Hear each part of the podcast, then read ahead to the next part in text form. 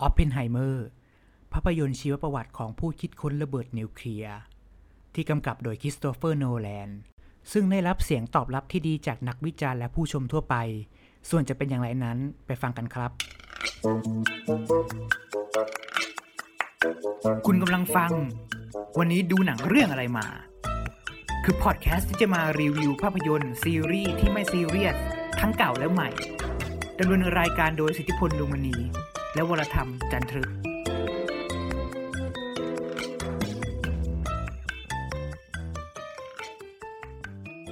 สวัสดีคุณผู้ฟังครับ พบกับวันนี้ดูหนังเรื่องอะไรมา พบกับผมสิทธิพลดวงมณีครับ ผมดวิวซีวอมครับ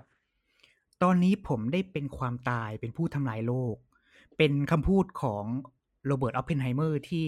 หลังจากทดสอบระเบิดอะตอมครั้งแรกในวันที่ 16 กรกฎาคมปีปี 1945 ถ้าเป็นคำพูดเล็ก ๆ น้อย ๆ ของออปเพนไฮเมอร์แต่ว่ามันช่างได้ไงดี ตีความออกมาแล้วเหมือนกับเขาว่า เป็นคนคนหนึ่งที่สร้างระเบิดนิวเคลียร์ขึ้นมาเปรียบเสมือนคนที่ยุติสงคราม แต่ก็สร้างความตายให้กับผู้อื่น ใช่ไหมใช่ใช่ใช่นี่เป็นคำพูดของออ p เพนไฮเมอร์ที่เรียกได้ไงว่าเป็นเป็นคำพูดประวัติศาสตร์ของโลกเลยก็ว่าได้ ซึ่งนั่นแหละมันเกิดไม่ทันยุคเราหรอก แต่ว่าใช่ มันเป็นประโยคที่ฟังแล้วก็รู้สึก เรียกว่าไงเดียโศกเศร้าหวาดกลัวเหมือนกันนะ ซึ่งใช่ครับครับวันนี้เราจะมาพูดถึงภาพยนตร์เรื่องออปเพนไฮเมอร์หลายๆคนก็ตั้งหน้าตั้งตารอ โดยเฉพาะแฟนหนังอย่างเราเราๆก็ดูว่าคริสโตเฟอร์โนแลนจะเล่าออปเพนไฮเมอร์ออกมาเป็นแบบไหน ก่อนที่อใช่ครับเพนไฮเมอร์จะจะจะจะจะจะจะเป็นรูปเป็นร่างเนี่ย แน่นอนว่าคริสโตเฟอร์โนแลนนะมีเรื่องกับวอร์เนอร์มาเดอร์ Warner Brothers มาก่อน หลังจากที่เขาทำเทเน็ตใช่ไหมอ้าวอย่างไรครับ คือหลังจากที่ Warner Warner ฉายเทนเน็ตไปในปี 2020 ซึ่งช่วงนั้นเกิดโควิด -19 ใช่ไหมครับอ่าคือคริสโตเฟอร์โนแลนเขาก็มีแผนจะทำหนังต่อแหละ แต่ปรากฏว่า Warner Warner เอาเทนเน็ตไปฉายบน HBO Max โดยที่หนังก็ยังอืมฉายในโรงอยู่ คริสโตเฟอร์โนแลนก็เลยอ่าให้ตายเถอะไม่พอใจอย่างมากที่แบบหนังหนังโรงก็ต้องดูในโรงสิว่าอะไรอย่างเงี้ยเขาก็เลยเอา project เนี้ยอ่าครับพับผมเก็บกับวอร์เนอร์แล้วไปทำกับ Universal แทนอืมซึ่ง Oppenheimer ก็ถูกจัดอ่าจำหน่ายแล้วก็ผลิตโดย Universal เรียกว่าเป็นบ้านหลังใหม่ของอ๋อโนแลนเหมือนกัน ซึ่งไม่รู้ว่าในอนาคตเขาจะกลับไปวอร์เนอร์ไหมนะ เพราะว่าวอร์เนอร์ก็ตามง้ออยู่ ครับผมอืมอืมฮึโอเคอืมแล้วก็ออ p เพนไฮเมอร์ก็หลังจาก ปล่อยโปสเตอร์มาล่วงหน้าก่อนที่จะฉายปีหนึ่งเลยนะ จะได้เห็น อ่าคิลเลียนเมอร์ฟี่ในแบบ silhouette แล้วก็มีควันระเบิดเหมือนไฟอะไรเงี้ยแล้วก็เขียนว่าออ p เพนไฮเมอร์นั่นใช่คือแล้วก็เป็นโปสเตอร์แบบบางทีก็อาจจะเห็นเป็นนาฬิกานับถอยหลังเนาะเหมือนใช่แบบค่อยๆศูนย์ใช่เอ่อใช่แบบเก้าแปดเจ็ดหกห้าไล่ๆไปใช่ครับ ใช่แต่ว่าบ้านเราไม่มีเนาะจะมีมีเฉพาะโรงหนังต่างประเทศที่เขาทำอยู่ ใช่ครับผม ก่อนอื่นต้องบอกเลยว่าออ p เพนไฮเมอร์เนี่ย จะเป็นภาพยนตร์ที่เป็นชีวประวัติ ซึ่งกำกับโดยคริสโตเฟอร์โนแลนคุณคิดว่าเขาจะเล่าแบบเรียบๆไหม ไม่มีทาง ใช่ ไม่มีทางที่คุณจะจะมีแบบ เออเขาเรียกว่าการลำดับเรื่องราวเนี่ย มันไม่ได้แบบแบบเป็นหนึ่งสองสามสี่นะ อะไรอย่างนี้ มันจะไม่มันจะไม่เรียงขนาดนั้นนะใช่อ่าสำหรับออ p เพนไฮเมอร์เป็นเรื่องราวของเจโรเบิร์ตออ p เพนไฮเมอร์เป็นเรียกได้ว่าดีเป็นนัก ฟิสิกส์เป็นนักวิทยาศาสตร์ที่ใช่มีชื่อเสียงครับโด่งดังในในช่วงนั้นในในของอเมริกาเลยก็ว่าได้ ตั้งแต่เขาสมัยสมัยเรียนอยู่ที่ยุโรปมั้งใช่ไหมยุโรปเขาก็ใช่ใช่มีทฤษฎีคิดค้น จนเขาสามารถคิดค้นเกี่ยวกับทฤษฎีเกี่ยวกับอะดวงดาวเขาพบเขาพบเกี่ยวกับเอ่อเขาเรียกว่าอะไรอะเอ่อทฤษฎีพบ ดาวนิวตอนและหลุมดำในในช่วงปีที่เขาครับทำงานเป็นนักวิทยาศาสตร์อยู่นะฮะและหลังจากนั้นเนี่ยฮะเขาก็ถูกมาทำงานในโปรเจกต์ชื่อว่าโครงการแมนฮัตตัน ในช่วงนั้นเนี่ยเกิดครับสงครามโลกครั้งที่สองอยู่สหรัฐอเมริกาก็อยู่ในฝ่ายสัมพันธมิตร แต่ว่าอยู่แบบแอบแอบๆเป็นเป็นเดอะแบกนุนหลังให้อะไรอย่างนี้ ใช่ใช่จนกองทัพสหรัฐเนี่ย โดยผู้นำของเออนายทหารที่ชื่อว่าเลสลีย์โกรฟนะเป็นนายทหารฝ่ายวิศวกรของกองทัพสหรัฐ เป็นผู้ดูแลครับก่อสร้างเพนทากอนด้วยแหละ แล้วก็โครงการแมนฮัตตัน เป็นผู้รับผิดชอบที่อยากจะพัฒนาระเบิดปรมาณูคิดว่าเราจะเอาชนะพวกอักษะพวกนาซียังไงดี เขาก็ได้มาเจอกับใช่เจโรเบิร์ตออปเพนไฮเมอร์ แล้วคิดว่าคุณสร้างระเบิดให้เราหน่อยได้ไหมฮะซึ่งออปเพนไฮเมอร์ก็บอกว่า กูทำได้ แต่กูทำคนเดียวไม่ได้ และไม่ได้ใช้เวลานานใช่เอ้ยไม่ได้ใช้เวลารวดเร็วมันต้องใช้เวลานานเขาก็เลยไปขนนักวิทยาศาสตครับคนนู้นคนนี้คนนั้นเนี่ย มาร่วม project นี้ด้วยกัน จนกลายเป็นโครงการแมนฮัตตันซึ่งตั้งอยู่ในที่นิวเม็กซิโกเรียกว่าไงเรียกว่าไงดีเป็นการที่เป็นโปรเจกต์ลับ ซึ่งต้องขนครับครอบครัวเข้ามาอยู่ในในในนิวเม็กซิโกในบริเวณนั้นด้วยนะฮะครับเอ่อ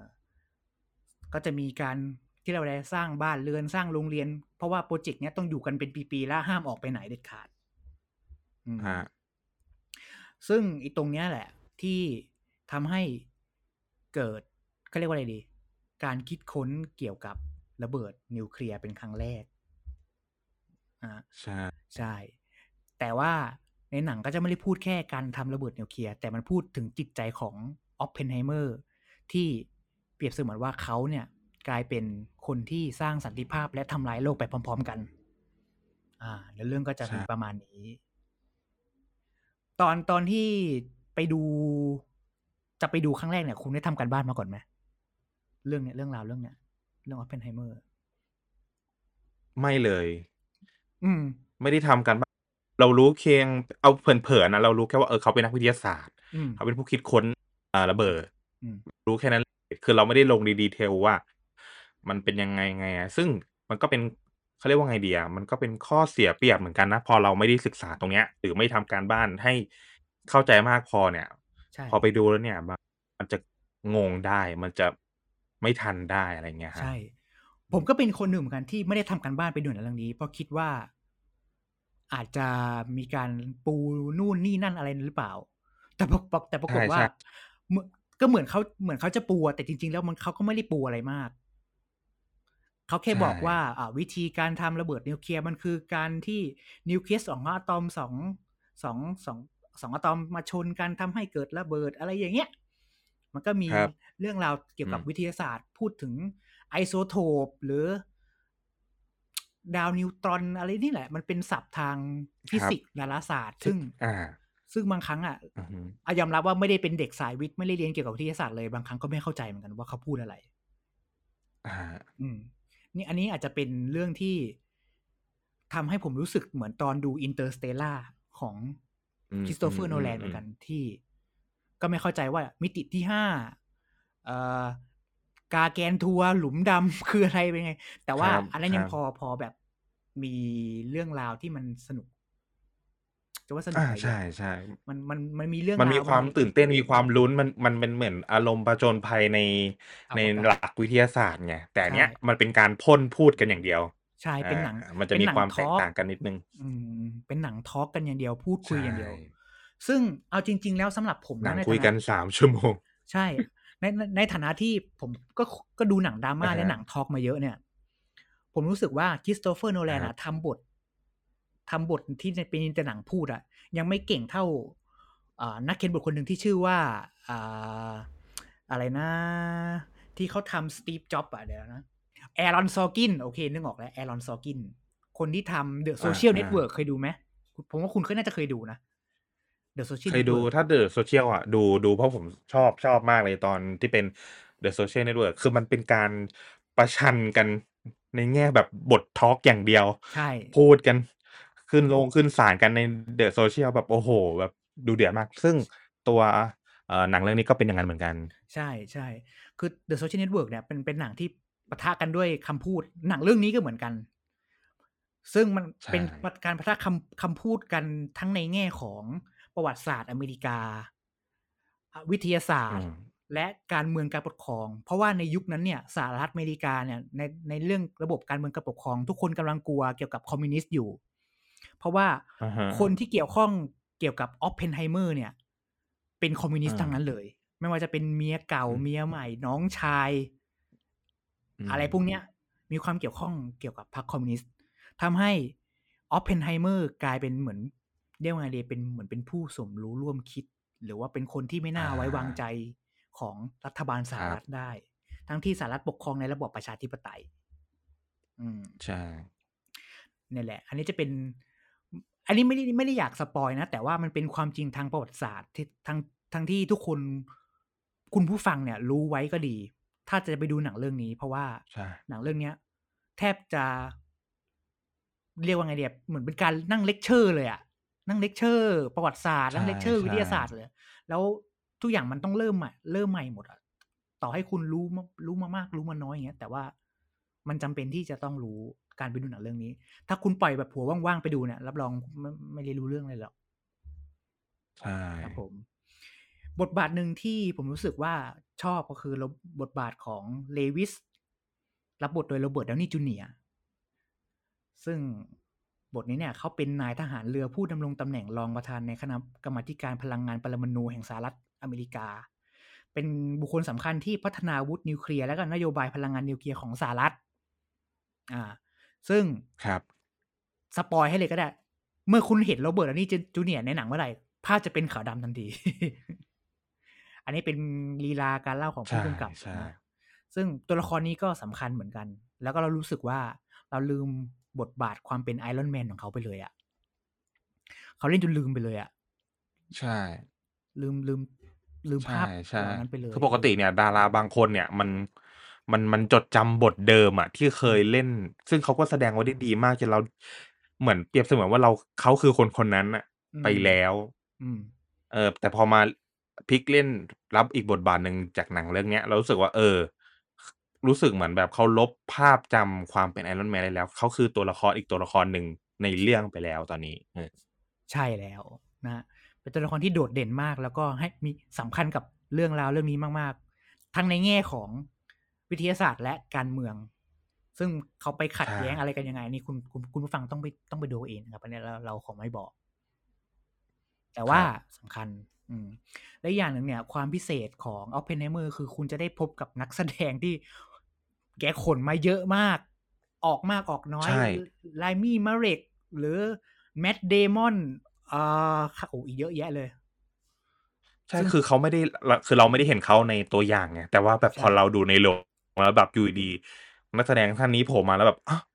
เล่นด้วยเหรอเออเอามาด้วยเหรอเอออะไรเงี้ย เออ มันมันว้าวตรงนี้แหละ จริง ๆ คือแบบคือแบบเหมือนเป็นเซอร์ไพรส์เบาๆอะแต่ก็คือไม่ได้ว่าแบบ เอ่อเขาเรียกว่าไงกรี๊ดอะไรขนาดนั้นหรอกแต่ว่ารู้สึกว้าวเฮ้ย เอามาเหรอมาเหรอมาเหรอใช่คือตลอดอย่างเงี้ย ในอืมตลอดแซมๆเรื่องที่มีการแบบมีตัวละครนั้นตัวละครนี้เข้ามา ใช่ ถ้าคนคนดูหนังเยอะๆคุณก็จะคุ้นว่าอ้าวไอ้นี่มายังไงอ้าวไอ้คนนี้มายังไงอ้าวไอ้คนนี้โผล่มาอีกแล้ว ใช่เออแต่ผมเสียดายนักแสดงคู่บุญเขานะ ไม่มา ไมเคิลเคไมเคิลคานไม่เอ้ยไมเคิลเคนเหรอ หรือว่าคนไหน ใช่ เสียดาย เออเนาะ Michael ทำไมแก Caine ไม่มาวะ เสียดาย ปกติแกมาใช่ทุกเรื่งคือรอในใจแบบรอแบบอืมคือคือพอเห็นนักแสดงคนอื่นมาใช่ไหมแบบ เป็นเหมือนแบบกิมมิกมาแบบมาว้าวๆแล้วเอาอืม แล้วอยู่ดีไมเคิลเคนไม่มาวะ ในใจอืมคือแบบรอแกมาเอาไม่มาว่ะ อะไรอย่างงี้ตอนแรกยังคิดเลยว่าแกจะมารับบทเป็นไอน์สไตน์หรือเปล่า แต่สรุปก็ไม่ใช่นะฮะเขาคงไม่แปลงใช่โฉมเป็นไอไม่ใช่ไม่ได้อะไรอย่างเงี้ยเพราะว่าหน้าไม่เหมือน เออ โอเคใช่สำหรับคิเลียนเมอร์ฟี่กับบทรับบทเป็นเจโรเบิร์ตออฟเพนไฮเมอร์เนี่ยเรารู้สึกว่าเขาเหมือนนะเขาเล่นเขาเล่นได้ได้น่าสนใจเลยทีเดียว เพราะว่า แกใช่คือคิเลียนเมอร์ฟี่เป็นคนที่หน้าตาแล้วดูแบบมีอะไรกังวลในใจสักอย่างแล้วตรงกับบุคลิกของออฟเพนไฮเมอร์ที่แบบสับสนกับตัวเองหรือว่า ไม่มั่นใจในความรู้สึกของตัวเอง มีความคิดเล็กคิดน้อยครับอะไรอย่างเงี้ยเออรู้สึกว่าเขาเขาเหมาะดีอืมเหมือนมาก คือสีสีตาด้วย สีตาอืมสีฟ้าเนี่ยอืมเขาบอกว่าเออคริสโตเฟอร์โนแลนที่เลือกด้วยเนี่ย ก็เหตุผลมาจากสีตาที่เหมือนกับเอ่อเจโรเบิร์ต ออปเพนไฮเมอร์อืมอืม ใช่เขาเหมือนจริงก็คือคัดคัดมาเหมือนจริงๆแล้วแบบใช่มันจะมีอยู่ซีนท้ายๆอะ ซีนอืมท้ายๆเลยอะซึ่งเรารู้สึกว่าเห็นแล้วแบบ เฮ้ย เหมือนเนาะตัวจริงปะเนี่ยคือเหมือนมาก คือแบบใช่ oh my god โอเคโอเค หลังครับจากผมที่เราไปดูเนี่ย ผมผมดูลง iMac นะ เห็นเขาบอกว่า หนังเรื่องนี้ต้องดู IMAX ครับ แต่ผมอยากจะใช่แนะนำอีกนิดนิดนึงว่า ถ้าใครอยากเสพข้อมูลมาก ๆ อยากดูหนังให้รู้เรื่อง แล้วไม่เก่งภาษาอังกฤษ แนะนำให้ไปดูพากย์ไทย เพราะว่าอะไร เพราะว่าใน IMAX มันเป็นใช่มันเป็นภาษาอังกฤษล้วนถูกต้องไหมซึ่งมันใช่ภาพภาพอะมันกว้างก็จริง แต่ว่ามันไม่ใช่หนังแอคชั่นมันไม่ใช่หนังแฟนตาซีที่เราจะได้เห็นอะไรที่มันว้าวๆแม้กระทั่งฉากระเบิด คุณคุณอย่าหวังว่าจะไปดูฉากระเบิดนิวเคลียร์ที่ยิ่งใหญ่ที่สุดระเบิดแบบ แบบคนดูแล้วแบบแสบตาอ้าอะไรขนาดนั้น ไม่มีนะครับ อืม อืมอยากจะบอกว่าหนังเรื่องนี้ใช่ไม่ใช่หนังนำเสนอกระบวนการการทำระเบิดนิวเคลียร์ไม่งั้น ทุกคนก็สาไปดูเสร็จปุ๊บก็สามารถทำได้เลย อันนั้นก็ไม่ใช่ใช่แต่ว่าหนังเป็นหนังชีวประวัติของออฟเพนไฮเมอร์ไปสำรวจจิตใจเขาใช่ไปสำรวจความคิดเขา ไปสำรวจความรู้สึกเขา ตั้งแต่ก่อนที่จะเริ่มใช่โปรเจกต์โครงการแมนฮัตตันจนถึง ทดสอบระเบิดสำเร็จ ใช่ใช่ใช่ อันนี้แหละที่อยากจะแนะนำแต่แต่เรื่อง sound อยากจะบอกว่าเขาทำดีทำดีในจริงที่ว่าจริงในในในในที่ว่าเนี่ย ไม่ใช่แบบว่า โอ้ effect sound ออกมาตื่นเต้นเร้าใจอะไรขนาดนั้นอะไรขนาดนั้น แต่ว่ามันเป็นเสียงที่อยู่ในหนังเนี่ย หรือว่าอยู่ในดนตรีประกอบเนี่ยมันเหมือนเป็นเสียงที่อยู่ในหัวของออฟเพนไฮเมอร์ที่มันช็อตหรือว่ามันทำให้เขารู้สึกหวาดผวาอยู่ตลอดเวลา เหมือนเขาเป็นครับคนที่รู้สึกผิดว่านี่กูกูทำคนตายไปเป็นล้านๆคนอะแล้วใช่เสียงกับภาพหรืออะไรที่มันมันค่อยๆ แทรกความรู้สึกของเขาตลอดเวลา ซึ่งเสียงเนี่ยสามารถนำเสนอออกมาได้ดี ซึ่งคนที่ชอบก็ชอบ คนที่รู้สึกก็รู้สึก แต่ถ้าคนที่ไม่ชอบอะไรแบบเนี้ย ก็เกลียดไปเลยนะ ผมเคยดูใน ผมเคยอ่านในกระทู้ในโซเชียลแหละบางคนไม่ชอบใช่ที่แบบว่าเสียงมันอะไรเงี้ย เขาบอกมันน่ารำคาญอืม เอออืมอืม ซึ่งผมก็แอบเอะใจว่าแบบอืมมันน่าจะคริสโตเฟอร์โนแลนน่าจะออกแบบอะไรมาสักอย่างนี่แหละเพื่อ เพื่อให้มันน่าสนใจมากขึ้น ไม่ให้มันหนังมันนิ่งใช่เกิคนรับไปอะไรอย่างเงี้ยซึ่งคนที่มาทำดนตรีประกอบก็คือลุดวิก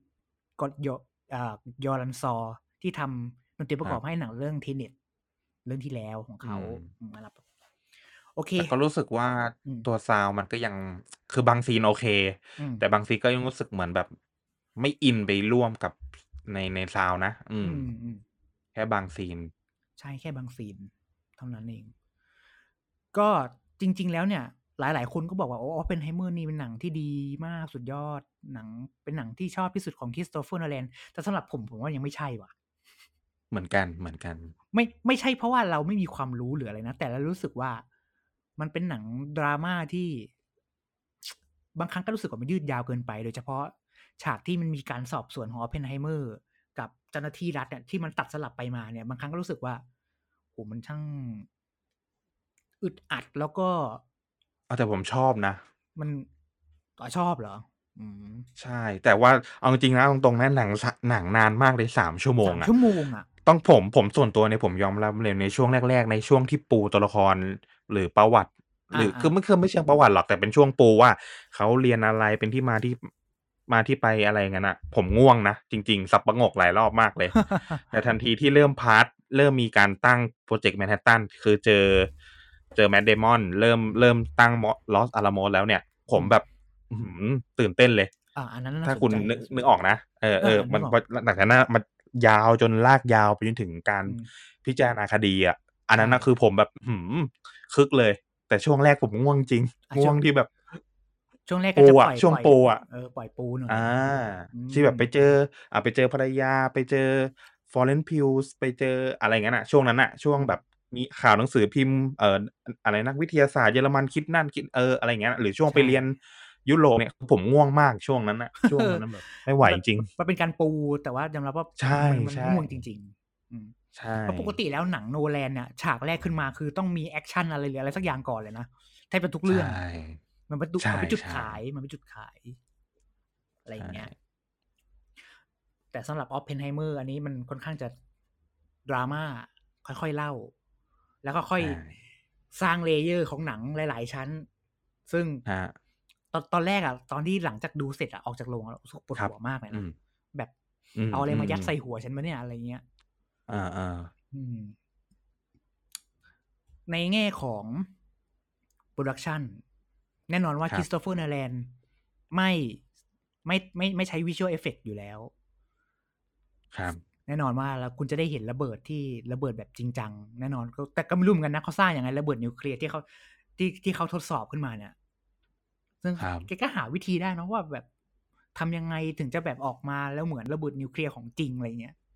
ใช่ แต่ก็คงไม่ทำจริงหรอกถ้าทำจริงไม่งั้น FBI คงไปบุกบ้านแกแล้วแหละ ไม่ใช่ FBI นะครับผมว่าน่าจะกองทัพสหรัฐแล้วฮะ เพราะว่าอาวุธนิวเคลียร์มันเป็นอาวุธที่อันตรายแล้วก็ทั้งสหภาพยุโรปเอยเอยยูเอ็นเอยอืมอ่าไม่น่าจะโอเคนะใช่ถ้าสมมติเอาใช่เอาระเบิดนิวเคลียร์ของจริงไปไปทำหนังเนี่ย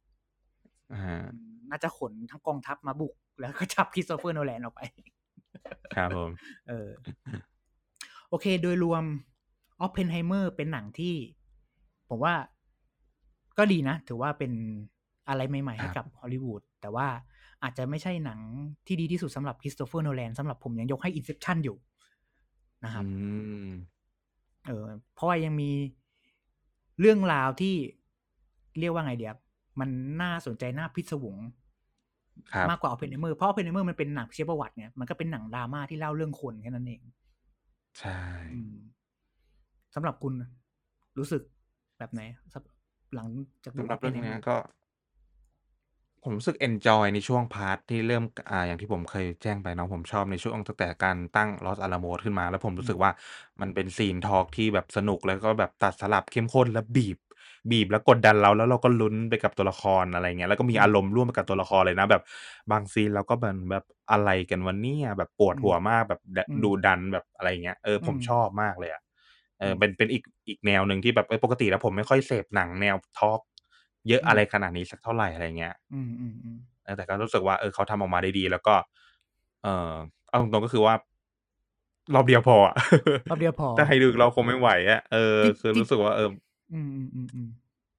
ครับผมอาต่อจริงเชิญๆผเลยมครับอยากจะซ้ำอีกสักรอบหนึ่งนะอาจจะเป็นภาคไทยหรืออะไรอืสักอย่างมๆเพื่อไปเก็บๆอารายละเอียดไปให้เก็บ detail เนาะไปเก็บ detail อีกทีหนึ่งอืให้มให้มันรู้สึกว่า